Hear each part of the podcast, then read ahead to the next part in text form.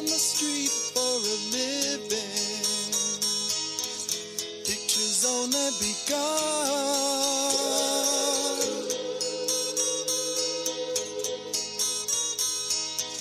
Got you under their thumb.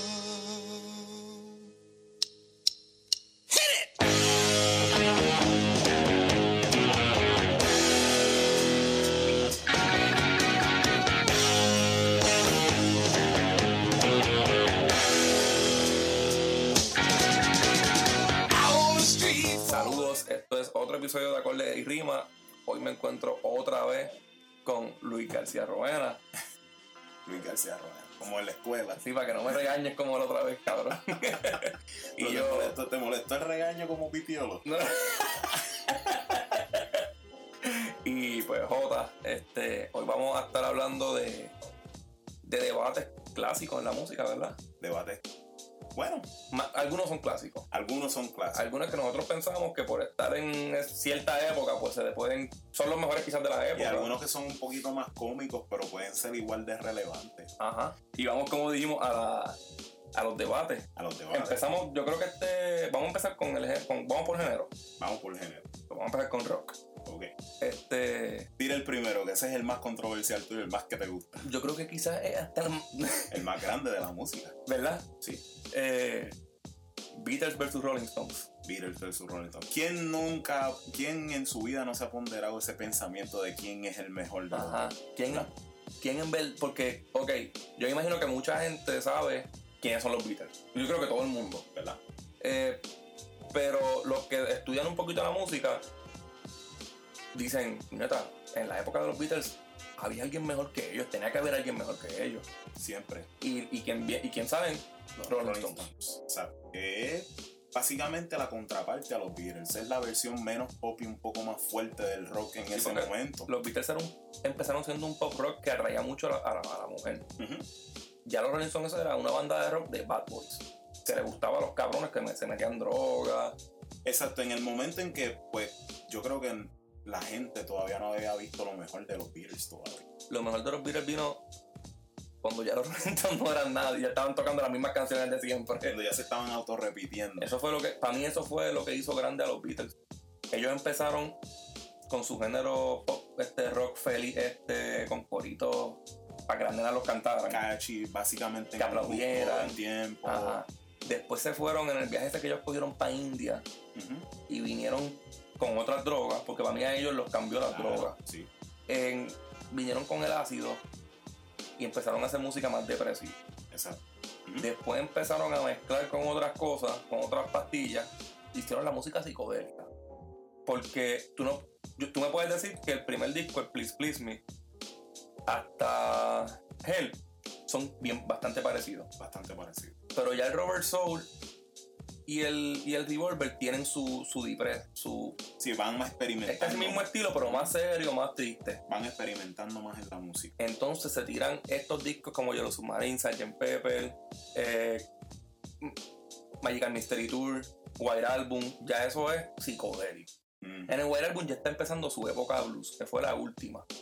No, y en esa época básicamente es donde ellos matan a los Rolling Stones, porque... Bueno, en esa época fue que ellos mataron, yo creo que a todos. No, pero en el sentido de que ellos pusieron a los Rolling Stones a copiarse de ellos. A tratar de evolucionar también. Cuando hicieron Sgt. Pepper, que ahí fue que hicieron On Her Majesty's Satanic... ¿Cómo era que se llamaba el disco los Rolling Stones? On Her Satanic Majesty, algo así. Sí. Que básicamente es una copia de Sgt. Pepper. Ajá. Pero Sgt. Pepper callado acá. Uh-huh. Es casi una copia de Pet Sounds de Beach Boys. Sí. Y Paul McCartney lo dijo. Paul McCartney dijo... Porque yo creo que ese es el primer disco así, ese rock psicodélico. Ajá. Que pegó bien cabrón. Y es para que tú veas, mira, ahora que tú estás diciendo eso, es como todo bien poético, ¿verdad? Porque una cosa que no mencionaste en tu podcast anterior, que todavía estoy encojonado contigo por eso. Llegamos a él. Llegamos a él como quiera. Lo que no mencionaste es el Helter Skelter. Y cómo influyó a Charles Manson y a la familia. Y entonces, pues, que tú dices ahora que Sgt. Pepper básicamente fue un soft copy de un disco de los Beach Boys, que eran los amigos de Charles Manson, y a quien él hizo muchos arreglos musicales, porque Charles Manson era arreglista y componía música. Para la gente que no lo sepa, lo que él hizo para él, aparte, era una mierda. Exacto, sus discos son malos, pero él hacía arreglos y eso, bueno, él era un hippie con talento, inteligente. Básicamente es como un triángulo. So, cuando tú te pones en la situación de tú decir Beatles versus Rolling Stones, ¿quién tú tienes ganando? Los Beatles. En cualquier liga. En cualquier liga. En músico, en todo. Hay mucha gente que dice, en músico, Rolling Stones está más duro. Mano, Abel quizás duró más tiempo estando duro, pero ya George Harrison para el White Album, para cuando tiró My Guitar Gently Whips, cuando salió el Abbey Road, ya ahí él estaba bastante duro, mano. Yo te digo una cosa, mira, yo me crié con un papá que era diehard de los Beatles. Yo te puedo decir que yo he escuchado más música de los Rolling Stones porque los Rolling Stones tienen como el vibe que me gusta. Ajá. Pero en cualquier discusión tú tienes que poner los Beatles primero, tienes que ponerla. Es que no hay manera de escaparse de esa realidad, porque eso es una realidad. Acuérdate que ellos impactaron el medio, tuvieron transformaciones en el género y de todas salieron bien, de todas salieron con éxito. Y quizás mejor, como que se sobrepasaban lo que ya habían hecho. Y yo creo que también, desde un lado más místico, al morir John Lennon, murió la posibilidad de que volvieran a... Ahí se acabó la competencia. Y eso selló para mí, para siempre, la leyenda. Ya no se puede competir. Los Rolling Stones no han pasado por una mayor desgracia en su carrera como banda que, por ejemplo, que Ray Cooder se saliera al principio, porque Ray Cooder estuvo al principio con los Rolling Stones, que se saliera al principio, pero que realmente no tuvieron muerte, más allá de lo que pasó en el Altamont Free Concert, de que murió Meredith Montel, era que se llamaba.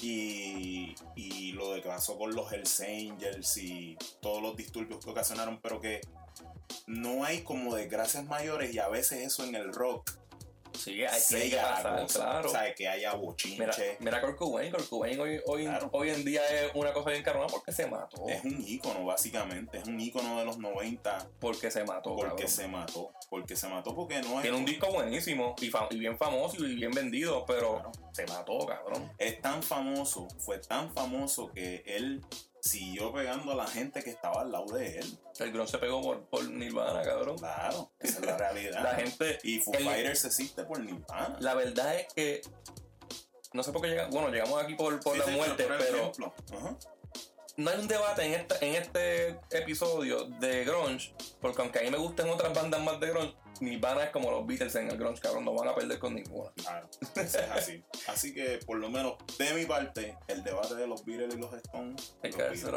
Yo soy un mamón de los Beatles y no veo a ningún otro artista ganando ese debate contra ellos. No, nadie. Yo creo que, de verdad, en la música... Ellos son el Michael Jordan de la música. De verdad, sí. Para mí, el debate lo decidimos. Los Beatles le hicieron I Wanna Be Your Man a los Rolling Stones. Ellos le hicieron un par de canciones. Yo creo que en Sympathy for the Devil, John Lennon escribió y sale tocando con guitarra y qué sé yo. Sí. Ellos le hicieron I Wanna Be Your Man a Mick Jagger y a Keith Richards. A Mick Jagger y a Keith Richards no les gustó la canción. La tiraron en un single hacia un B-side. Los Beatles la cogen, se la dan a Ringo, que era el artista menos importante de ellos. Exacto. Y es un palo, la canción es un éxito. Sí, yo creo que ellos hacen eso también como por la necesidad que ellos tenían de acallar a la gente, de que a lo mejor en sus mentes la gente pensaba que habían unas rencillas cabronas entre ellos, y posiblemente las habían. Ajá. Pero la cuestión es que ellos, a lo mejor por ser civilizados y comer mierda, hacían... Yo le fuera de las cámaras era sendo huele bicho. Por eso, pero como que se autoobligaban a tener como featurings o que compartían juntos, como pasó... Eso pasó con Prince y Michael Jackson. ¿Entiendes? Prince hizo una canción con Michael Jackson para Bad que se llamaba Streetwalker y nunca salió, y la canción es excelente. Pero yo siempre he sospechado que esa canción no salió porque a Michael Jackson no le salió los cojones. O sea, fuimos para el estudio, grabamos, quedó cabrona, pero no la voy a sacar, cabrón. Yo no te voy a promocionar. A ti yo no te puedo dar con. A ti no. No te voy a promocionar, cabrón. Si tú eres competencia y no te mereces este bon, cabrón. Y tú eres Prince, cabrón. O sea, estás hablando. Es más modo, pero tú eres más duro. Exacto, tú sabes. Vamos, ya dijimos que son los Beatles. Los Beatles. Vamos a una que también es bien importante. Uh-huh. Que ya esto es otra década, 2 décadas adelante. Ok. Metallica versus Megadeth. Bueno. Esto es trash metal. Trash metal. Ya estamos aquí, brincamos de rock and roll. Pues mira, cabrón, no sé. Yo, no me vayas a batear, pero para mí puede que Megadeth. Okay. Simplemente porque tiene más esencia, pero también tú puedes decir que tuvieron tantos cambios de line-up a través de los años y 1,000,000, ¿sabes? Y todo lo de Megadeth se recarga también en David Mustaine, todo, uh-huh. Tú sabes. Añádele a eso también que, pues, tú sabes, sin Metallica prácticamente no existe Megadeth. Pero en David Mustaine tampoco existiría Metallica. No, yo entiendo, sí. Bueno, si tú te vas, tú sabes, a las guerras de ellos y a David Mustaine, todo lo que él dice es la realidad. Tú sabes, sí. Lars Ulrich es un mamabicho. Sí, eso es lo que todo el rockero tiene que tener en cuenta. Todo el mundo tiene que concordar en eso, cabrón. Yo me río porque Alberta Capestrani me dijo, tú me caes bien porque tú odias a Lars Ulrich. Le digo, para mí no hay un músico más mamabicho que ese lado. Yo en un post de la FMI Record le escribí, cuando se murió Cliff Burton, uh-huh. Yo dije, puñeta, que se llamó morir a Lars Ulrich. Y gente me aplaudió eso, como que es verdad, puñeta. Y así a la madre ese cabrón. Es como te digo, en un early line-up de discos casi perfecto que tuvo Metallica, desde el tiempo en que le hacían opening a Venom, pues, se puede decir que técnicamente podría ser Metallica, pero pues mi problema con Metallica es uno pequeño. Y es que se han ido de la corriente para ser más comerciales y han perdido demasiado. Mucho a través de los años. Y yo, por lo menos, de mi parte, yo siento que este no es el Metallica con el que nosotros crecimos. No, nada. De verdad. No, ni la sombra. Se debería llamar de otra forma. Y, pues, añádele a eso a Lars Ulrich, que es un tremendo mamabicho. Que también es un problema pequeño, porque el cabrón es un topo. Exacto. Pues, yo voy a escoger Megadeth nada más por, tú sabes, no le estoy quitando el sitial que tiene Metallica. Metallica es, pues... La banda más famosa de heavy metal, ¿verdad? Es así. O sea, ¿por qué se le dice rock metálico? Ajá. Ahí tú le dices, hay gente que le dice, tú eres metálico. Exacto. Es por Metallica, ¿entiendes? Pues yo siempre he sido, cuando tú empiezas a escuchar el rock, por lo menos cuando eres adolescente, estaba la de que tú eres Metallica o eres Megadeth. Si te escuchaba una, no podías escuchar la otra. Qué cómodo, ¿verdad? Y, cabrón... Yo soy Megadeth. ¿Y tú no te sentías como que traicionabas a uno de los dos y escuchabas a los dos? Se siente un poquito. Yo cada vez que digo algo bueno de Metallica es como que para porque lo que pasa es que Dave Mustaine para mí es... Cabrón, yo sería Dave Mustaine. Si yo fuera un rockero en los 80, yo sería Dave Mustaine, cabrón. Sí, porque no te voy a firmar los derechos, cabrón. Conmigo no vas a hacer cabrón. Dave Mustaine era el más joven de la banda Metallica, creo. Sí. Era un drogadicto, es verdad. Pero le metía en la cara a toda la banda. Uh-huh. Hacía casi toda la música. Uh-huh. O sea, el trash de Metallica, el que crearon estos cabrones en Estados Unidos, es un trash que tiene mucho del punk. Okay. Y él y Cliff Burton eran super punkos. Okay. Pero punkos que eran buenos músicos. Exacto. Y el primer disco de Metallica, el Kill Em All, una joya. Es la mitad de hecho casi por Dave Mustaine. Sí. De hecho, él era el lead singer, yo creo que antes. Sí, y la situación con los Bullets de hace años que se formó un bochinche. Que ahí yo estoy con Dave Mustaine también. Sí. O sea, porque lo que él dijo para mí es algo que yo hubiese dicho.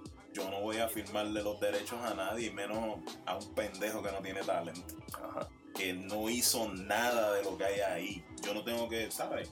Es la realidad. Uh-huh. ¿Cómo tú vas a dejar que otro pendejo comercialice tu talento que tú te jodiste haciendo, tú sabes? A mí lo que me demotiva es que él suena bien llorón ahora. yo sé. Él dice, él le preguntó, yo como que, ¿por qué me votaste? Nosotros éramos amigos, cabrón. Ya, eso pasó hace un montón de años, no hagas esas estupideces. Ah, y tienes un grupo legendario. Ajá, tú creaste algo por tus cojones que te quedó solito, cabrón, te quedó hijo de puta. O sea, tú eras un vicioso, tú eras un tecato. Y como quiera, mira dónde está todavía. Megadeth está... Tiene un Grammy y todo. Sí, sí. De lo que yo creo que en el Grammy cuando salieron ellos les pusieron Metallica. De verdad. Sí, wow. Cabrón. Pues, cabrón, en el segundo disco de Metallica, que es mi disco favorito, Creeping Death, que es uno de sus himnos, fue idea de David Mustaine, Call of Cthulhu de David Mustaine, que es mi favorita de Metallica, Cry the Lightning, que es la otra cosa bien cabrona de él. En el Masterpoint hay cosas de él. Los primeros 4 discos de Metallica están súper cabrones. Sí. Mi problema con Metallica es del Black Album en adelante. Uh-huh. Que desde que se recortaron en adelante. Desde que empezaron a usar las camisas cubanas y los tabacos. Y a la madre. Ahí ellos hicieron. Para mí había mucho. Era más la cantidad de rockeros decepcionados con lo que estaba pasando con Metallica. Uh-huh. Que el daño que hizo el grunge. Claro. Porque yo vi a mis tíos ir a Mundo Joven, que es una tienda de discos aquí en Plaza del Carmen, virar con el Black Album y todo sentarse como que, lo que mierda. Entonces en el 90 Megadeth tira Rust in Peace y después el Countdown to Extinction, que son 2 discos super hijueputas en el metal. Y ahí es que tú dices, hacho, para el carajo estos pendejos. Ahí se le fueron 20 cuerpos adelante. Entonces pues, Mustaine por haber sido más real al género trash, se la tengo que dar. Megadeth gana esta competencia. Okay. Vamos para Judas Priest, vámonos para Inglaterra, vamos con Judas Priest y con Iron Maiden. Para mí el versus más difícil de todos. De verdad es el tema. Cuando tú haces un versus en la música, ni siquiera tú decir los Beatles o Rolling Stones es más difícil que este tema. Este es cerrado. Esto es New Wave of British Heavy Metal. Exacto. Yo diría, mano, Iron Maiden es de mi banda favorita. Fue como la tercera banda que yo escuché cuando chamaquito. Yo me jugué con ellos porque para aquel tiempo yo quería ser malo, cabrón. Y todo el rock que tenía satánico. Y yo tenía 666 de Number of the Beast. Empecé a tocar bajo, cabrón. Y era como que tienes que tocar Iron Maiden si quieres ser bajista. Pues cada uno como que... Yo empecé en internet, mi nombre era Hello Maiden, de Halloween Iron Maiden. Sí. Se la tengo que dar a ellos. Pero no te puedo discutir si para ti es la otra. Mira, por lo menos... Ahora mismo Judas Priest es mucho mejor que Iron Maiden. Yo te puedo decir que en su momento, yo digo que es difícil, cabrón, porque en su momento, o sea, tú pones las dos bandas en su momento, su peak. Y después eran casi igual. O sea, yo... Me inclino un poquito por Judas Priest, pero es simplemente por posiblemente una tontería de que, pues, hasta en sus discos más mierda, ellos tienen al menos 2 canciones cabronas. Uh-huh. Judas Priest tiene al menos 2 canciones cabronas. Hasta en el disco más mierda de Judas Priest, uh-huh, tienen 2 canciones cabronas. Pero eso está tan even que ahí uno se tiene que dejar llevar por quien tiró las carátulas más cabronas. Y es Iron Maiden, cabrón. Iron Maiden tiene de las carátulas más cabronas del heavy metal. Pero de verdad, yo ahí no escojo porque es que son 2 bandas potentísimas, de verdad. Tan cabrón. Siguen vivos todavía representando. No, y que... Es que hay tantas cosas para decirle. Eso es un tema de 6 horas. Sí, sí. Vamos a brincar. Si quieres, corre para el otro. Porque ¿Qué tú crees de esta? Ozzy versus Dio. Ok. Voy a empezar. Vamos a empezar con Ozzy. Cabrón, tú me estás jodiendo más que el Pipe en Twitter, cabrón. Diablo, brother. Ozzy empezó con Black Sabbath. Okay. Tienen como 10 discos. Ya con eso creo que tiene bastante ventaja sobre cualquier otra persona en lo que es heavy metal. Bastante. Porque creo el heavy metal, como quien dice. Y después de los Beatles, yo creo que en el rock lo más importante es Black Sabbath. De Black Sabbath todavía lo imitan. Pero yo te la voy a poner un poco más difícil. Los dos cantaron en Black Sabbath. Sí, yo sé, yo entiendo. Y por eso es que te la voy a poner más difícil. Porque te voy a alejar de tu comfort zone. Te voy a poner a decidir de verdad, cabrón. Zumba. ¿Qué tal la era de los dos post Black Sabbath?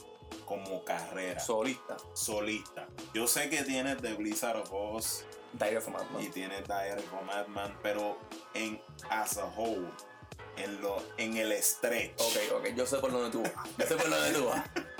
Tú no quieres ir a la discografía. Ok. Tú quieres ir como personalidad en la música. No tanto. En discografía tú dices. En discografía. Es que cabrón, tú sabes qué es lo que pasa. By the way, yo escogí a Ozzy. Ajá. Pero Ozzy tiene un dúo con Lita Ford, cabrón. ¿Qué es eso? Dio no llega ahí. Dio no llega. Lo que pasa, eso es lo que digo. Para mí la discografía de Ozzy está bien cabrona. Y la de Dio, no tanto. Pero Ozzy ha hecho el ridículo. ¿Quién se ha mantenido más en la estructura? En el rock, en el rock. En serio, en lo del Dio. Dio es un true metal god. Exacto. Ozzy, pues, tiene que ser un true metal god, pero tiene The Osbournes. Se cae encima en una serie, cabrón. Ajá. Ozzy da más vergüenza. Uh-huh. Pero, mano, Black Sabbath con Ozzy para mí es lo más importante que tiene el heavy metal. Y lo más original que yo he escuchado. Yo te estoy jodiendo, pero yo escogí a Ozzy. Sí, Ozzy sí. En voz es injusto compararlo porque Dio es mucho más cantante. Ozzy no es tan cantante. Exacto, pero lo que pasa es que Ozzy siempre tiene el factor sorpresa. De que cuando tú lo escuchas hablando y lo oyes cantando, tú dices, ¿cómo carajo este tipo canta así? Y este tipo no se puede casi ni expresar cuando habla. Al único que se le entiende, chao. Exacto. Y entonces cuando tú escuchas su música, tú sabes, tú dices, hablo, mano, tú sabes, no es que tenga la voz más cabrona y como tú dijiste, Dio puede tener una mejor voz, pero lo que pasa es que Ozzy en su momento, al compás que iba. La música, Black Sabbath creció porque ellos decían, si hay películas de terror, porque no hay música de terror, cabrón, y la voz de Ozzy, aunque la de Dio también. Sí. Pero la voz de Ozzy en esas canciones primeras de Black Sabbath se escuchaban soundtracks de películas de terror. Tú tienes también que considerar que el vicio de heroína que tenía Ozzy bien fuerte a finales de los 70, a principios de los 80, uh-huh, cuando yo crecía. Se supone que Ozzy no esté vivo. Cuando yo crecía, yo me acuerdo los videos que hacía Ozzy, los videos musicales que hacía Ozzy. Uh-huh. O sea, todo el mundo piensa que, pues, tú sabes, el estilo de filmar videos tipo película empezó con John Landis y Michael Jackson en Thriller, pero realmente Ozzy estaba haciendo videos que parecían películas de terror. ¿Te acuerdas de Black Album? Claro. No soy hijo de puta, ¿verdad? Él te estaba utilizando técnicas antiguas de filmar. Él tenía directores buenos. Ajá. O sea, te digo, Ozzy para mí es una persona que va más allá. Siempre tiene. Perdona la comparación, pero yo lo veo mucho como Missy Elliott. Una persona que es bien brillante, ajá, en cómo venderse en el momento en que estaba en su pico. Bien brillante en cómo venderse. Tú sabes que Missy Elliott hacía sus propios videos, producía sus discos. Era bien visionaria. Y ella a lo mejor no era la mejor rapera, pero era bien visionaria. Tú sabes. Eso lo hace único y eso vende bien cabrón. Ozzy estaba cabrón, en verdad. Eso, por eso es como yo digo, yo siempre voy a escoger a Ozzy. Además, Ozzy y el próximo tema, Kiss, son para mí las caras del rock. Sí. ¿Sabes? De verdad que no. Yo creo que las caras de rock las hemos mencionado ya. Beatles, uh-huh, Ozzy, Kiss, Iron Maiden. Ajá. Y ahora vamos a la próxima. Vamos para la próxima. La próxima es, en todas hemos estado de acuerdo, ¿verdad? En todas hasta ahora hemos estado de acuerdo, lo cual lo hace un podcast muy aburrido. Sí.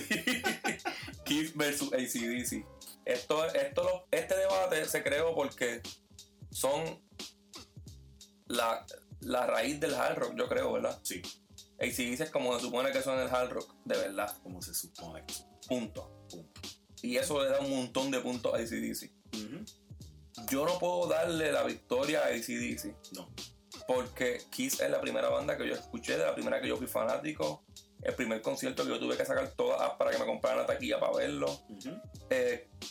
Cabrón, a mí no me gusta la voz de los de Bon Scott ni de Brian Johnson.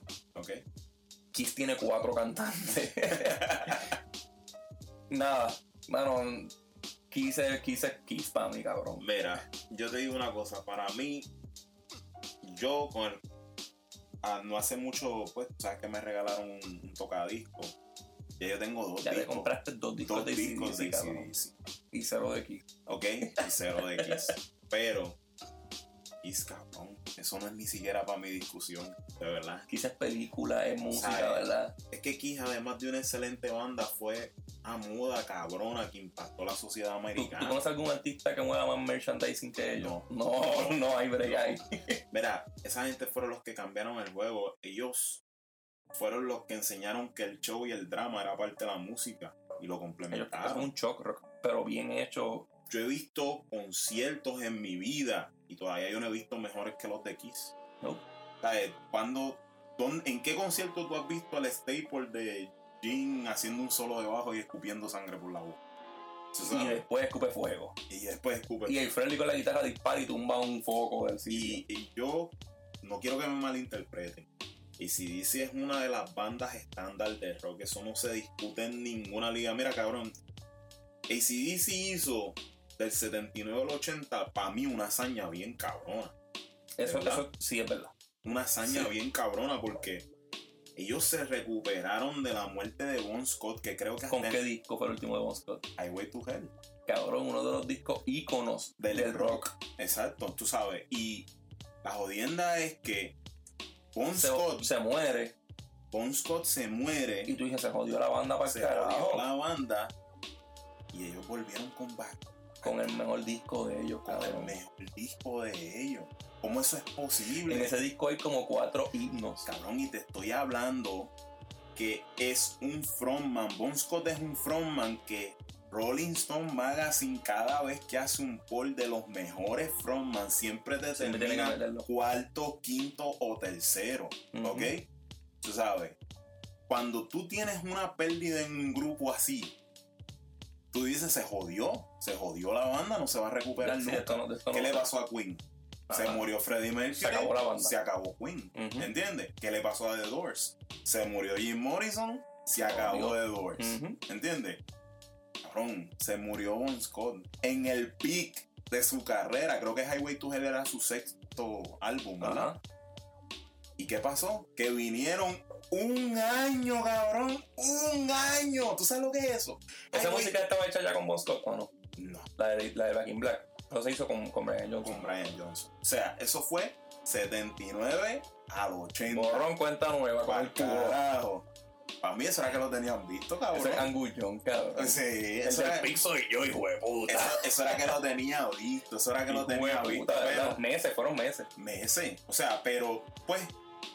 Después de haber dicho todo esto, lo que te puedo decir es que, pues, como quiera, Kiss, porque, cabrón, nada más ponte a pensar. Estamos hablando de un grupo que fue un fenómeno nacional el día que ellos anunciaron que se iban a quitar el maquillaje.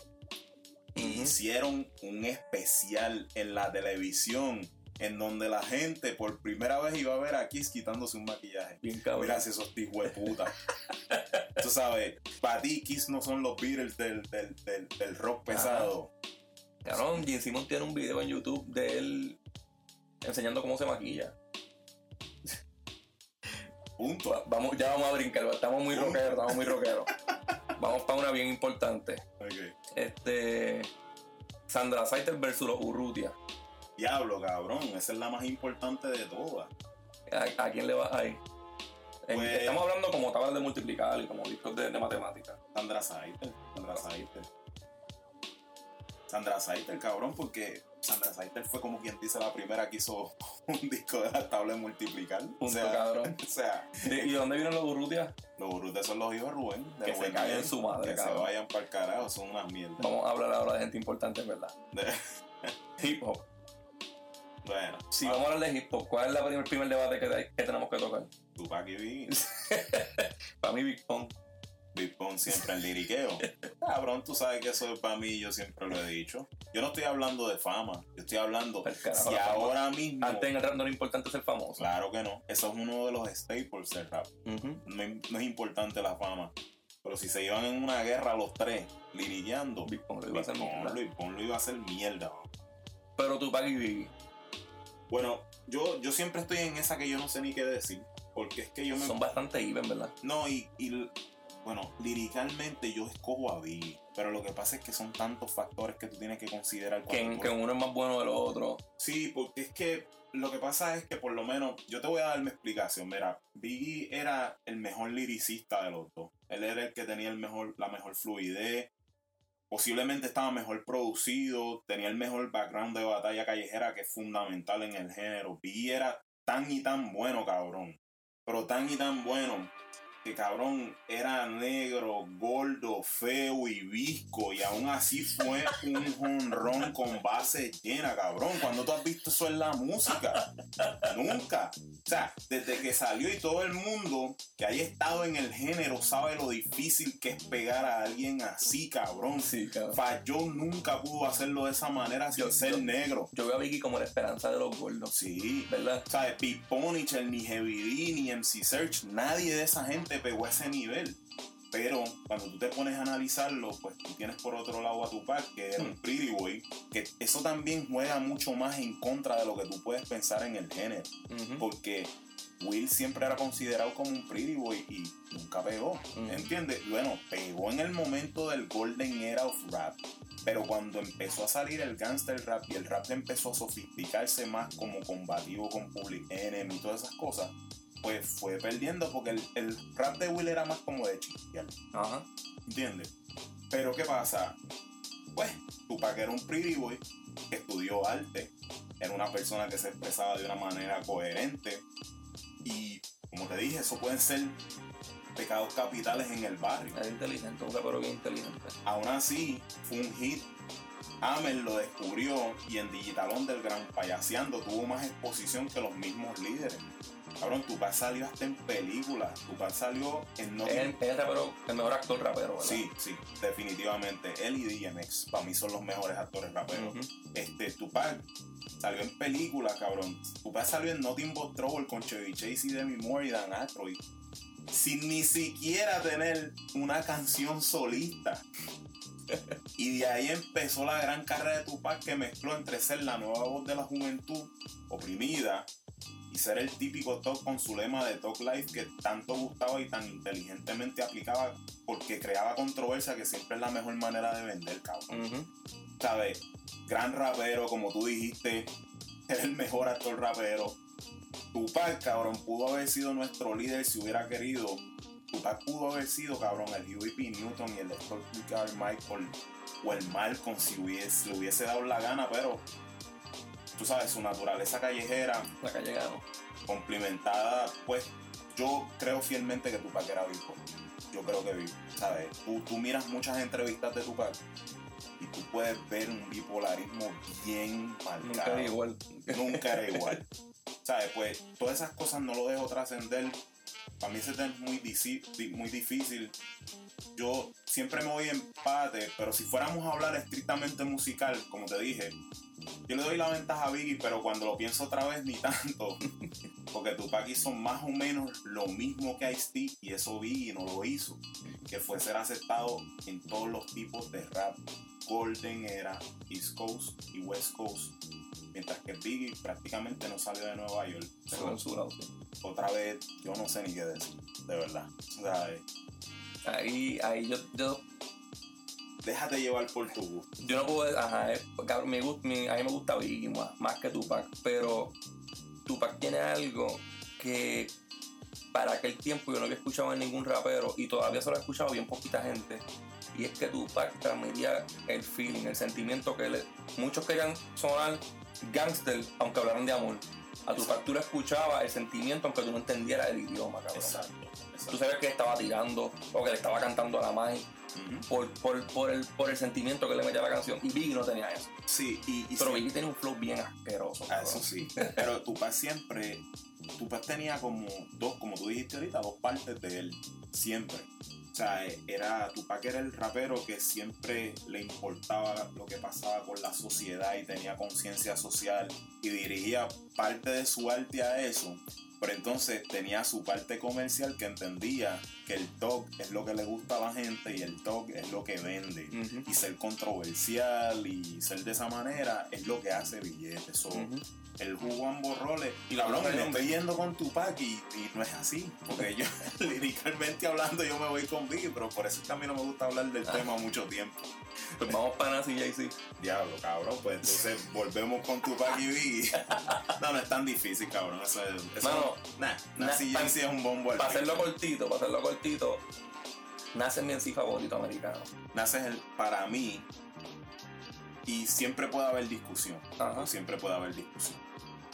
Pero Nas, para mí, es el mejor MC de todos los tiempos. Uh-huh. Yo puedo hablar horas de por qué, y sé que todo el mundo rápido va a pensar Rakim, van a pensar Eminem. Cabrones, yo no estoy hablando de eso. Yo estoy hablando de una buena fluidez en lo que representa género y contenido. No hay ningún rapero con más contenido en una canción que Nas. No lo hay. Lo busque. O sea, en cuanto a contenido, ya sea espiritual, político, social, filosófico, todo. Hay muchos buenos artistas ahora mismo, raperos que están tratando de bregar en esa vertiente porque se criaron escuchando. Todos lo respetan bien, cabrón. Todo el mundo respeta bien, cabrón. Todos raperos buenos respetan a Nas. ¿Entiendes? Tú sabes, es como tú hablar de Common. Common es una versión de Nas con un poquito de menos talento, por decirlo así. Sí. Pero básicamente los tópicos son bastante similares. Mos Def es... básicamente para mí, después de Nas, el rapero que más se le hace. Ellos tres eran las promesas, ¿verdad? Ellos eran las promesas. Pero yo creo que Nas llegó en un tiempo a bajar y Mos Def siguió metiendo, siempre había metido cabrón. Sí, porque tú sabes qué es lo que pasa. Yo pienso que... no hemos hablado de Jay-Z. Bro, vamos a hablar ya mismo. Lo que pasa con Mos Def es que para mí, Mos Def tiene una textura cultural un poquito más grande, más expansiva que o sea... Si tú te pones a escuchar un disco, por ejemplo, Black on Both Sides de Mos Def, uh-huh. tú te pones a buscar los sampleos de toda la música que hay en una sola canción. Uh-huh. No te estoy hablando en el disco entero. Mos Def tiene sampleos de Fela Kuti, o sea, de gente que hay personas que en su perra vida han escuchado eso. Y son artistas que a él le gustan, no que un productor se lo recomendó, no que alguien le dijo, esto suena cabrón. No, pero por el papá, por el papá. El papá, lo mismo que pasa con Jay-Z, que el papá de Jay-Z era Jay-Z. Uh-huh. Tú sabes, era él tocaba en una banda y pues Nas creció en ese medio ambiente. Pero tú puedes ver que toda su riqueza intelectual se manifiesta en sus discos. Uh-huh. ¿Entiendes? So, tienes que... Mos Def y Nas para mí son dos cantantes de rap que tú tienes que escuchar obligado, no por el beat, tú los tienes que escuchar en unos audífonos y escucharlos a ellos. El beat se escucha bien chévere, pero oye... lo que dicen, ellos te están diciendo algo. Ellos te están diciendo algo. Jay-Z, un excelente hombre de negocio. Mira...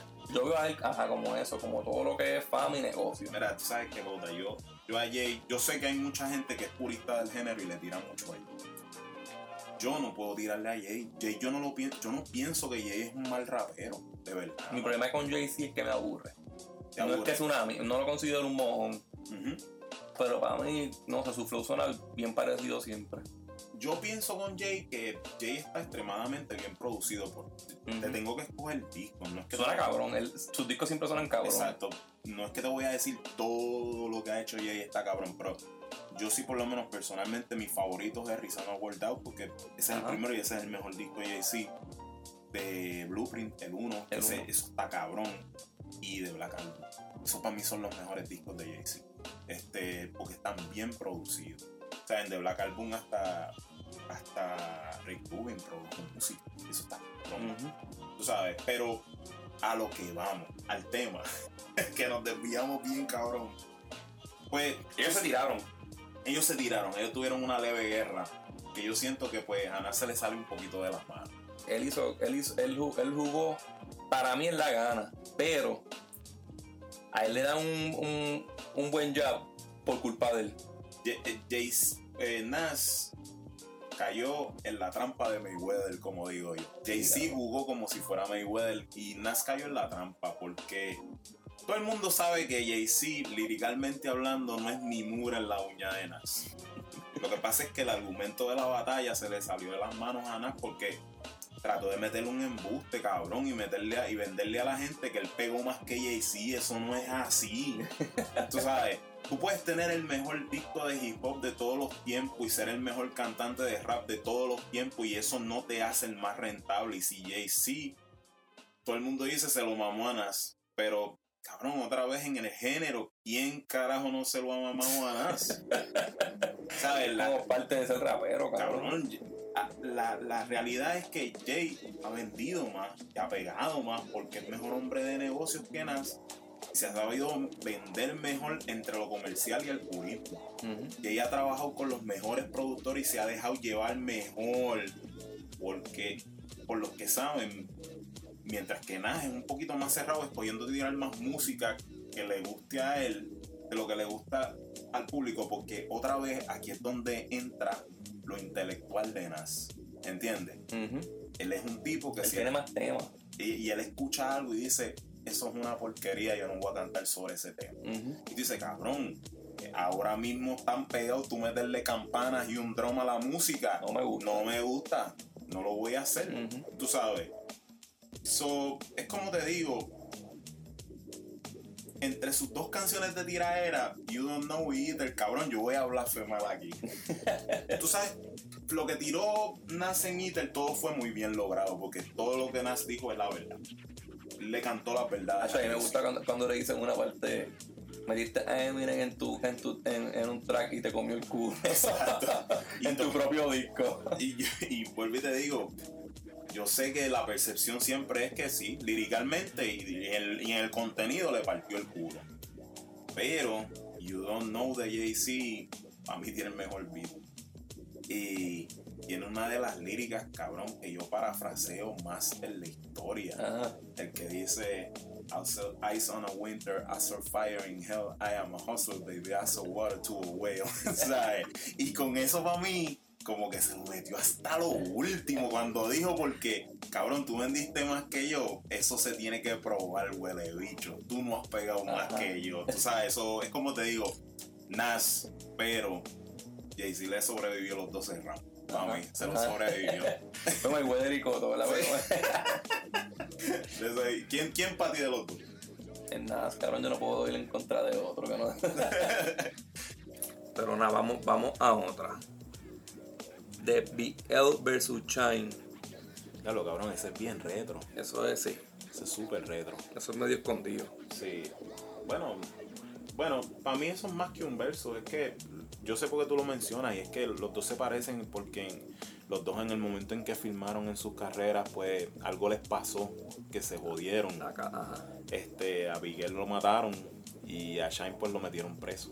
Uh-huh. Se supone que prometían y como que nadie supo que a dónde podían llegar. A Miguel lo mataron al frente de una discoteca por culpa del primo, porque pues el primo estaba metido en el bajo mundo y pues ya tú sabes cómo esto corre, la envidia, el encojonamiento, pues para darle al primo le zumbaron a él y pues lo mataron. Y hizo uno de los discos clásicos de hip hop de los 90. Que por eso yo voy a él, cabrón. Claro, no es que tú tienes que tenerlo. Shine hizo una canción que pegó mucho, que fue la de Barrington Levy. Y sí, se oyó alguito, pero también tú lo metes en ese ámbito de que tú decías, coño, por lo que oíste prometía algo. Ajá, pero Bigel hizo un discazo. No, pero Bigel le hizo un discazo que tú haces ahora mismo una lista de hip hop y siempre tienes que incluir 2 o 3 canciones de ese disco. Sí. Así que pues, Bigel por 20 cuerpos. Después, esta es una que podemos tocar rápido porque fue como que una tiradera. Uh-huh. Pero es Ice Cube versus NWA. Que en NWA estaba él, pero el que sabe del tema pues entiende. Claro, sí. Estamos hablando como de No Vaseline versus... Cabrón, en cuanto a todo, en la vida y en la música. Ice Cube, que yo creo que Andy Williams hubiese sobrevivido sin Ice Cube, ¿verdad? Claro que no. Él era la libreta de ese grupo. Y Dr. Dre está en ese grupo y pues me perdonan, pero Dr. Dre es un gran productor, claro. Es una mente musical brillante, pero Ice Cube, cabrón, Ice Cube era el que escribía todas las canciones, Ice Cube era el que los metió en el lado revoltoso, Ice Cube fue el que los puso a ellos tentativos a tirarle al gobierno, no solamente en el barrio, y hablar de la situación de lo que pasaba. La imagen que todo el mundo tiene de NWA fue lo que creó Ice Cube. Y hay que aceptarlo, Ice Cube se fue de NWA y ¿qué pasó? Sí. No fue más NWA. Y él pegó. Eso y él tiró un disco bien cabrón. La jodienda es que Ice Cube, cuando se fue solo, Ice Cube empezó a colaborar con la gente de Public Enemy. Ajá. Y Ice Cube hizo un disco bien cabrón en una parte del género que él no conocía, porque lo que cantaba era rap de Los Ángeles. Uh-huh. ¿Entiendes? Y en ese sobrevivió de una manera cabrona. Así que pues, Ice Cube, papá, porque hasta la tiradera de Ice Cube para NWA es mejor que la de NWA para Ice Cube. No va a ser bien. Vamos a brincar ahora para la salsa. Como usted quiera, caballero. Y si vamos a hablar de salsa, ¿cuál tú crees que es el mejor debate para empezar? Para empezar, cabrón, es que si tú no puedes hablar de salsa sin Ismael. Ismael es todo. Pero no diga el resultado antes del debate. No. Maelo versus Héctor Lavoe. Ismael Rivera. No está dando el resultado porque es que tú no me habías dicho con quién lo vas a poner a pelear. ¿Entiendes? Pero lo puse con uno duro. Pues mira, Santurce versus Ponce. Te lo voy a contestar en un quote que dijo Chocolate Almentero, que fue el trompetista de Benny More. Uh-huh. Chocolate Almentero dijo que él presenció en vivo la vez que Benny Moré le dijo: usted es el sonero mayor. Benny Moré, cabrón, no te estoy hablando de más nada. Pendejo, te estoy diciendo Benny Moré, que todo el mundo en la música, en el son cubano, los cubanos, si tú le dices eso, los cubanos, un cubano te mete una pescosa ahora mismo. Uh-huh. Pero el mismo Benny Moré le dijo a Ismael, y Chocolate Almentero lo dice, y te lo voy a citar: lo vi yo y no me lo contó nadie. Yo lo vi. Él dijo: Ismael Rivera es el sonero mayor. Así que, cabrón, ya te lo contesté, ¿verdad? Ya está. Está bien, pero lo demás todo el mundo lo sabe, ¿verdad? ¿Sabes? A mí me encanta esto. ¿Sabes? Nosotros podríamos estar hablando horas de la carrera. Lo estamos poniendo a los dos mejores salseros. Exacto. Ya, con el que tú lo hayas ponido en un... puesto. Cabrón, se me salió lo negro.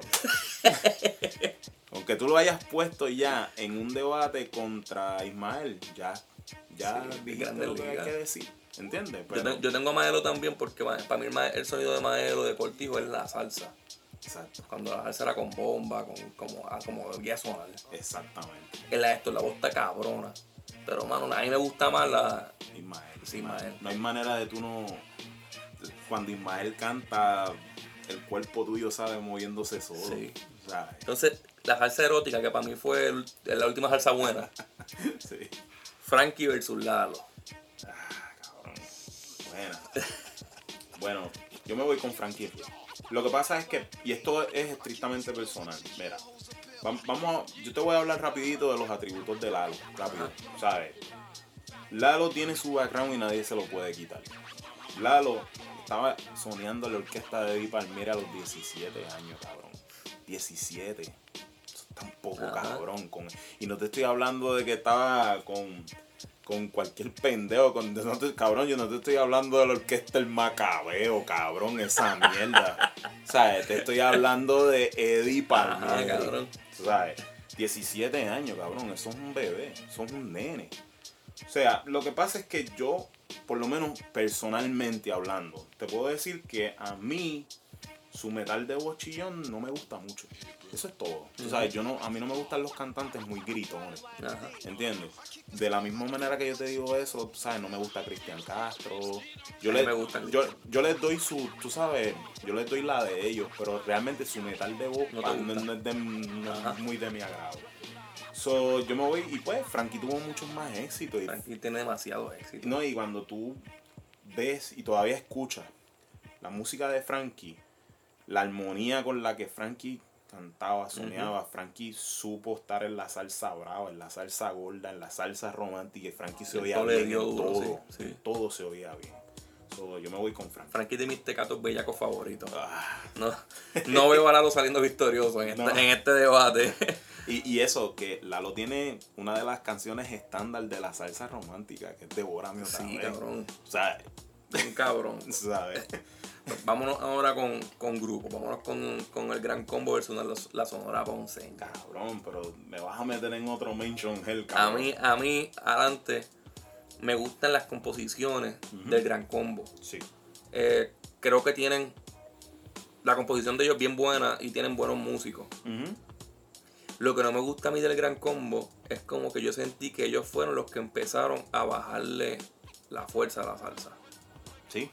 Yo entiendo que para mí ellos le quitaron, no sé, como... Bueno, se puede decir que ellos establecieron una manera fácil de tocar salsa. Ajá, eso, ahí voy. Una clave y para el carajo. Sí. Porque realmente todas las canciones del Gran Combo, en cuanto a la música, en cuanto a la estructura, se escuchan igual. Parecen un mismo beat. O sea, la Sonora Ponceña. Más nada. La Sonora Ponceña era más progresiva en música. Musicalmente. Les gustaba inventar y uh-huh. cambiaban mucho y sonaban bien cabrones. Uh-huh, uh-huh. Pues, mano, mi lado músico. Y las carátulas. Parecían de heavy metal, cabrón.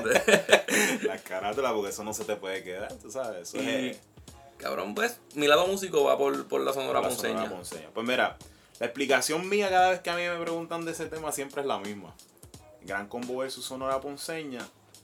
Yo digo que para el bailador, el Gran Combo, y para el oído, la Sonora Ponceña. Eso es uh-huh. todo. O sea, uh-huh.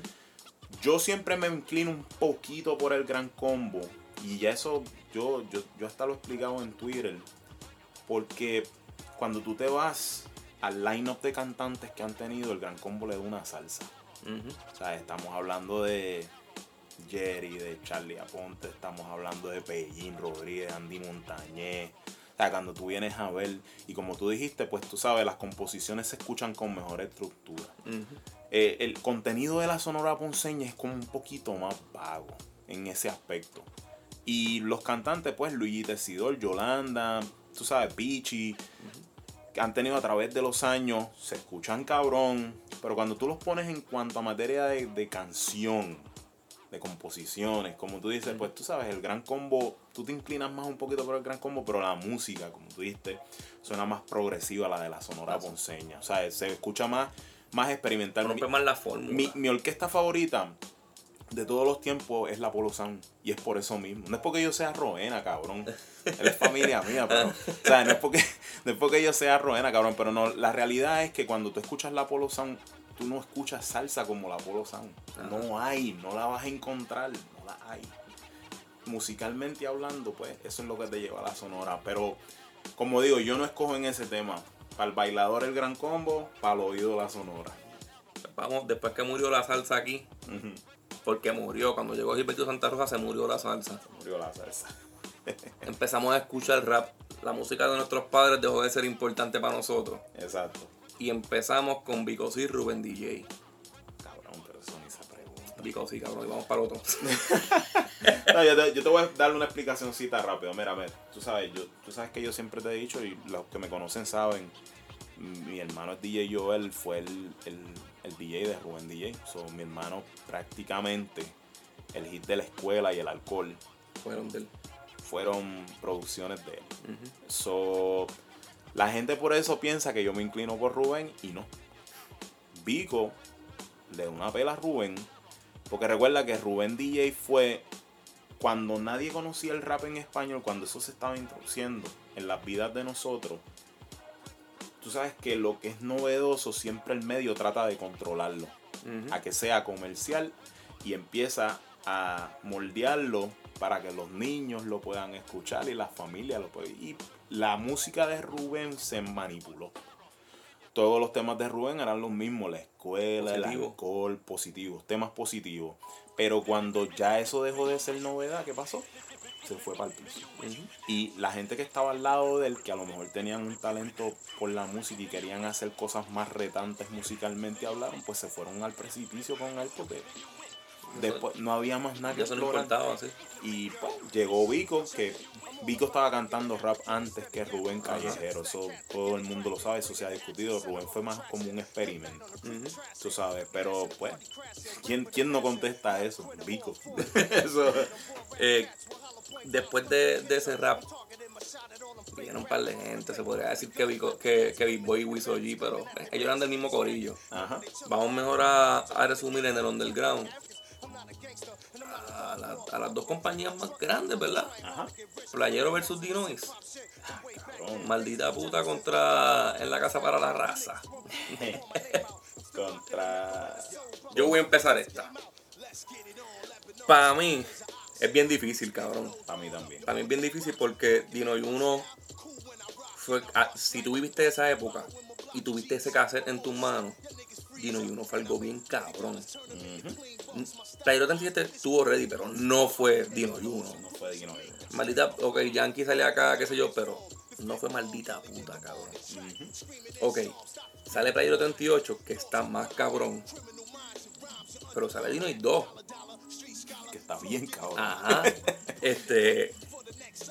Pero sale Dinois 3, uh-huh, que es el Clean Lyrics. El Clean Lyrics. Y Playero te tira un disco con dancehall, que es Playero 39, y te pone a mexicano a cantar dancehall. Sí, que en los dos, básicamente los dos se acobardaron por el movimiento de... Sí, las malas palabras bajadas se fueron. Y por los movimientos que estaban tratando de tumbar el underground en ese momento y todas esas cosas. Me acuerdo cuando Apache salió en el programa de Pedro Servigón diciéndole, aquí todo el mundo le tira al reggaetón, al underground. Aquí todo el mundo le tira al underground, pero si viene Álvarez Guedes y dice puñeta, lo llevan para Bellas Artes.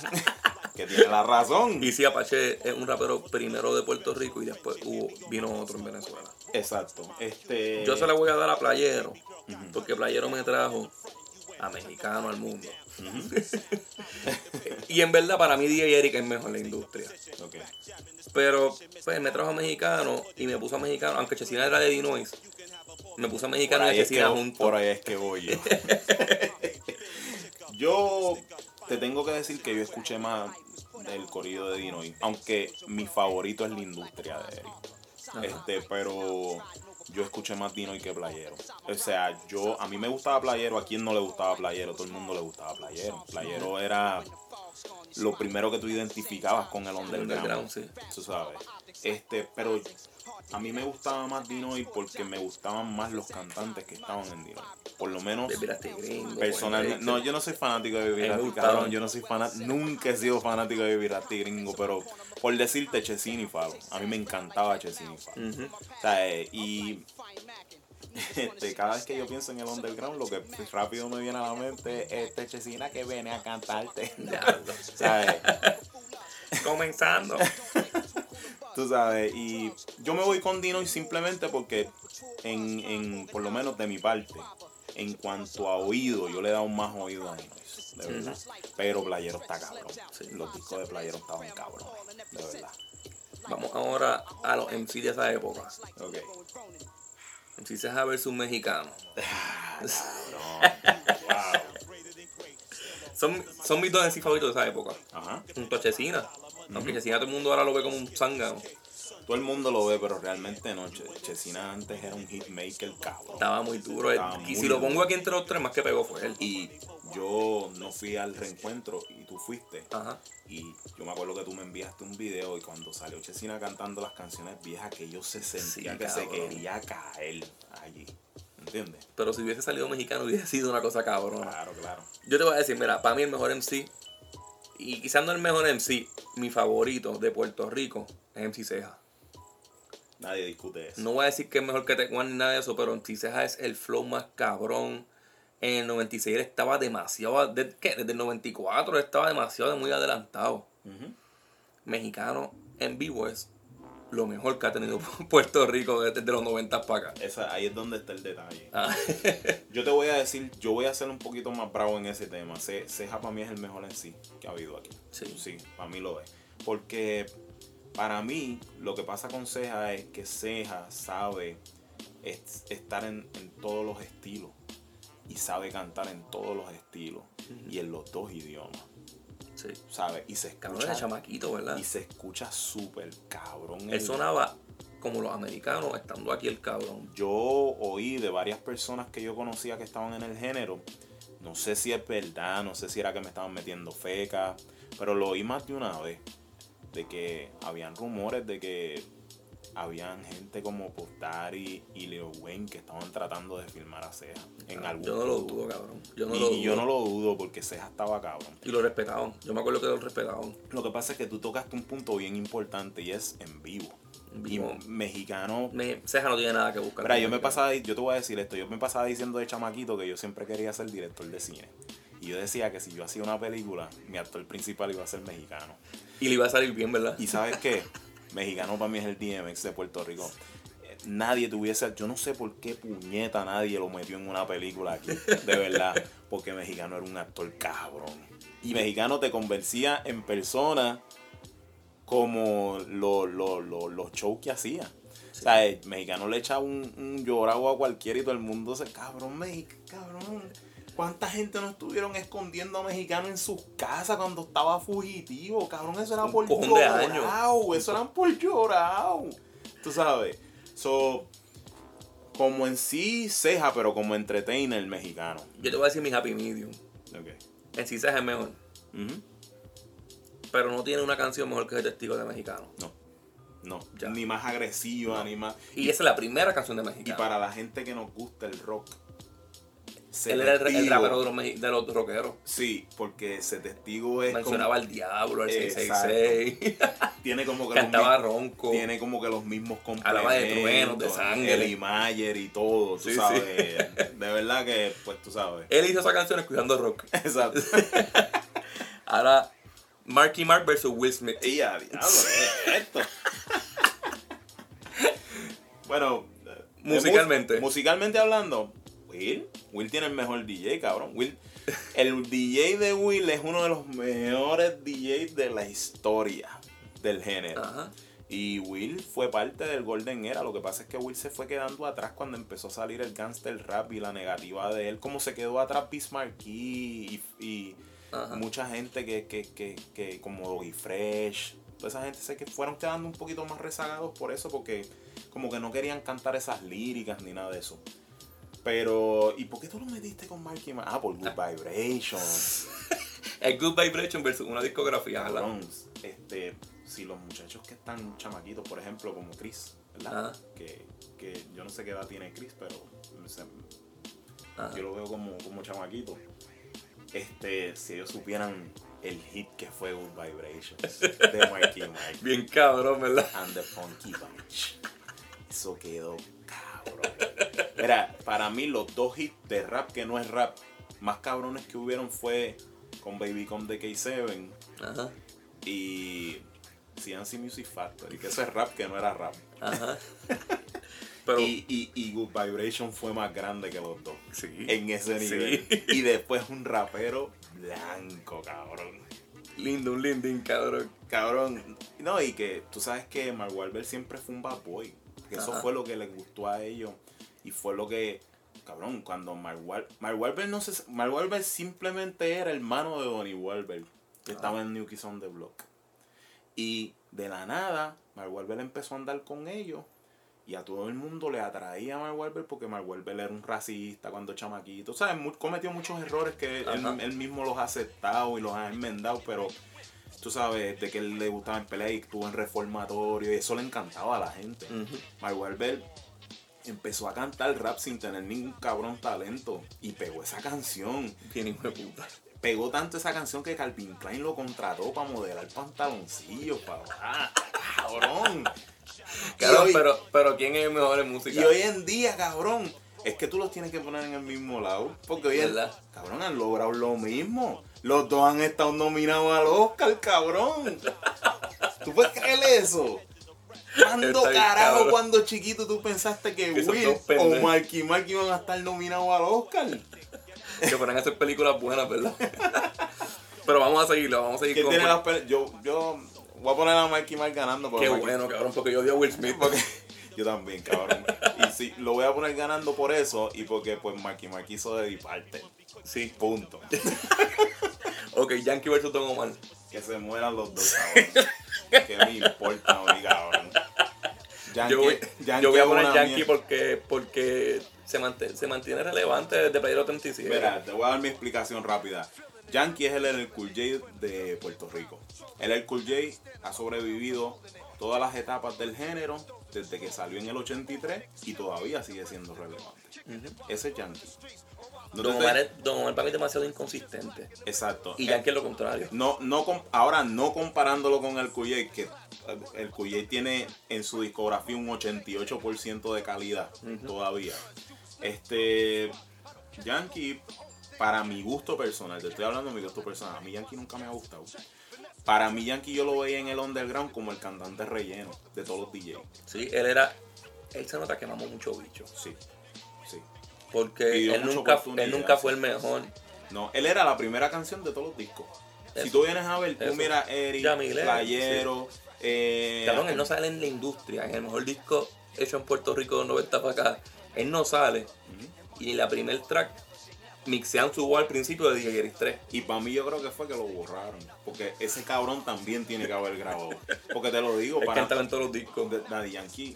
Yo sé que a lo mejor la gente que se va a molestar, puñeta, encojónense, puñeta. Pero yo le estoy diciendo, yo le estoy hablando de una era que yo viví. Ajá. Y Yankee era el cantante relleno. Como cabrón, Nicky Jam era peor, pero sí. Sí, no, y cabrón, Nicky Jam no era, en verdad no estaba ni en el ambiente cuando Yankee ya estaba cantando. Uh-huh. Pero la cuestión es que, dime si esto es verdad o no es verdad. Cabrón, cuando tú ponías un cassette de underground, tú no le dabas para adelante a la canción de Yankee. Claro. Porque prácticamente el disco empezaba, la canción empezaba después que se acababa la canción de Yankee. Sí. Ahí era que se ponía bueno. So, por mí, pues, si hay que escoger Yankee, y no te voy a decir ningún atributo de Don Omar porque no tiene ninguna. Pa'l carajo Don Omar, que se cague en su madre. Don Omar es un cantante de hooks glorificado. Eso es así. Más nada. Pa'l carajo los dos. Vamos para última y menos importante. Bad Bunny versus Anuel. Cabrón, pero ¿tú quieres que yo repita lo mismo otra vez? Repítalo. Que se mueran los dos, cabrón. Esos son dos mierdas, cabrón. Yo te voy a dar lo que yo pienso de ellos, mira. Okay. A mí Bad Bunny me cae mejor. Ok. Pero sus fanáticos no, cabrón. Sí. Entonces, Anuel los fanáticos hacen que uno lo aborrezca. Sí. Pero Anuel me cae mal, pero sus fanáticos recortan cabrón. Entonces... Cabrón, cabrón. Por Bad Bunny y Yankee Coscullola dicen que el Latin Trap es muy blanco. Okay. Están diciendo que el Latin Trap ahora es bien verde blanco, qué sé yo. Y a un cojón les molesta eso. Pero esos mismos odian a Anuel. Uh-huh. Que Anuel es la representación más grande de un boricua. Sí. Tú vas a la calle, tú vas a cualquier mall. No te lo voy a discutir. Tú vas a un mall. Un boricua floridiano. Sí, tú vas a un mall y tú ves 25 Anuel, 3 Bad Bunny y 5 Yankees. Sí. Sí, porque Bad Bunny, como tú has explicado en los otros podcasts, que Bad Bunny es como un mamón de las cosas antiguas. Y sí, él parece que se reina mucho de la nostalgia. Exacto, y él se pasa averiguando de épocas que él no vivió. Y no, a él le gusta mucho eso. Y yo he visto siempre que para mí Bad Bunny ha estudiado mucho Boy George. Yo lo veo así, no de verdad, yo lo veo así. En el look y todo. En el look, en todo, porque cuando yo veía al principio cómo Bad Bunny se vestía con...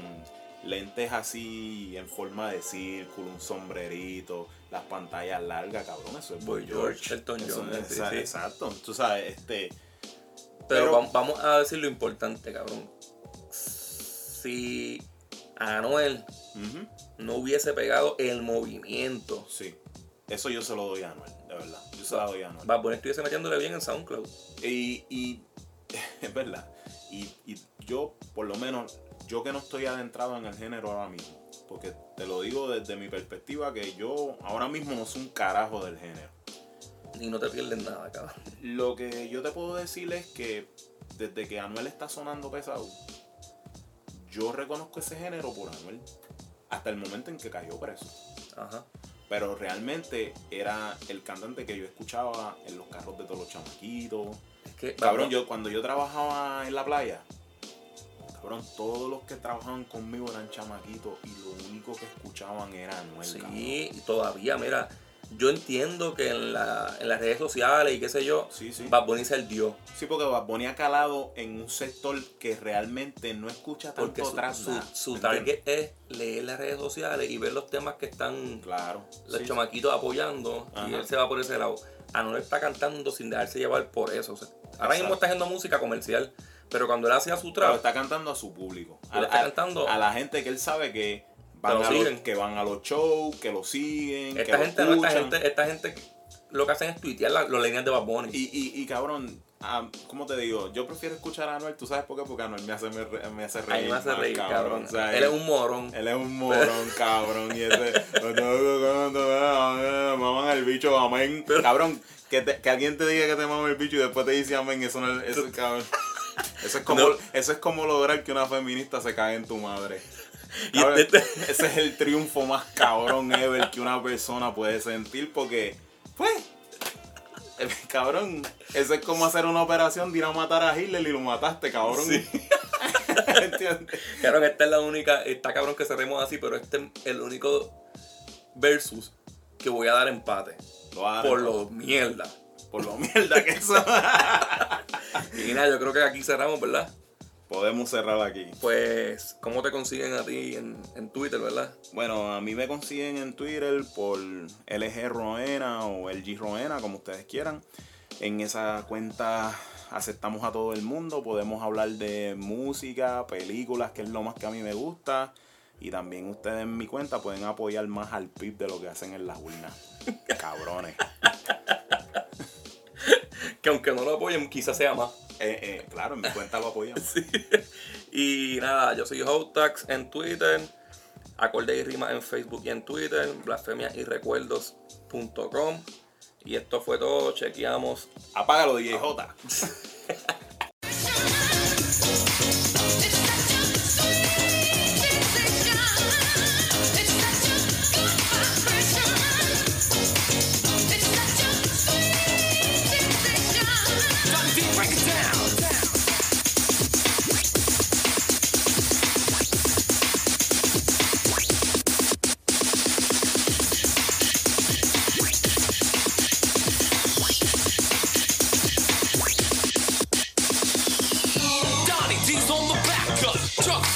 So put the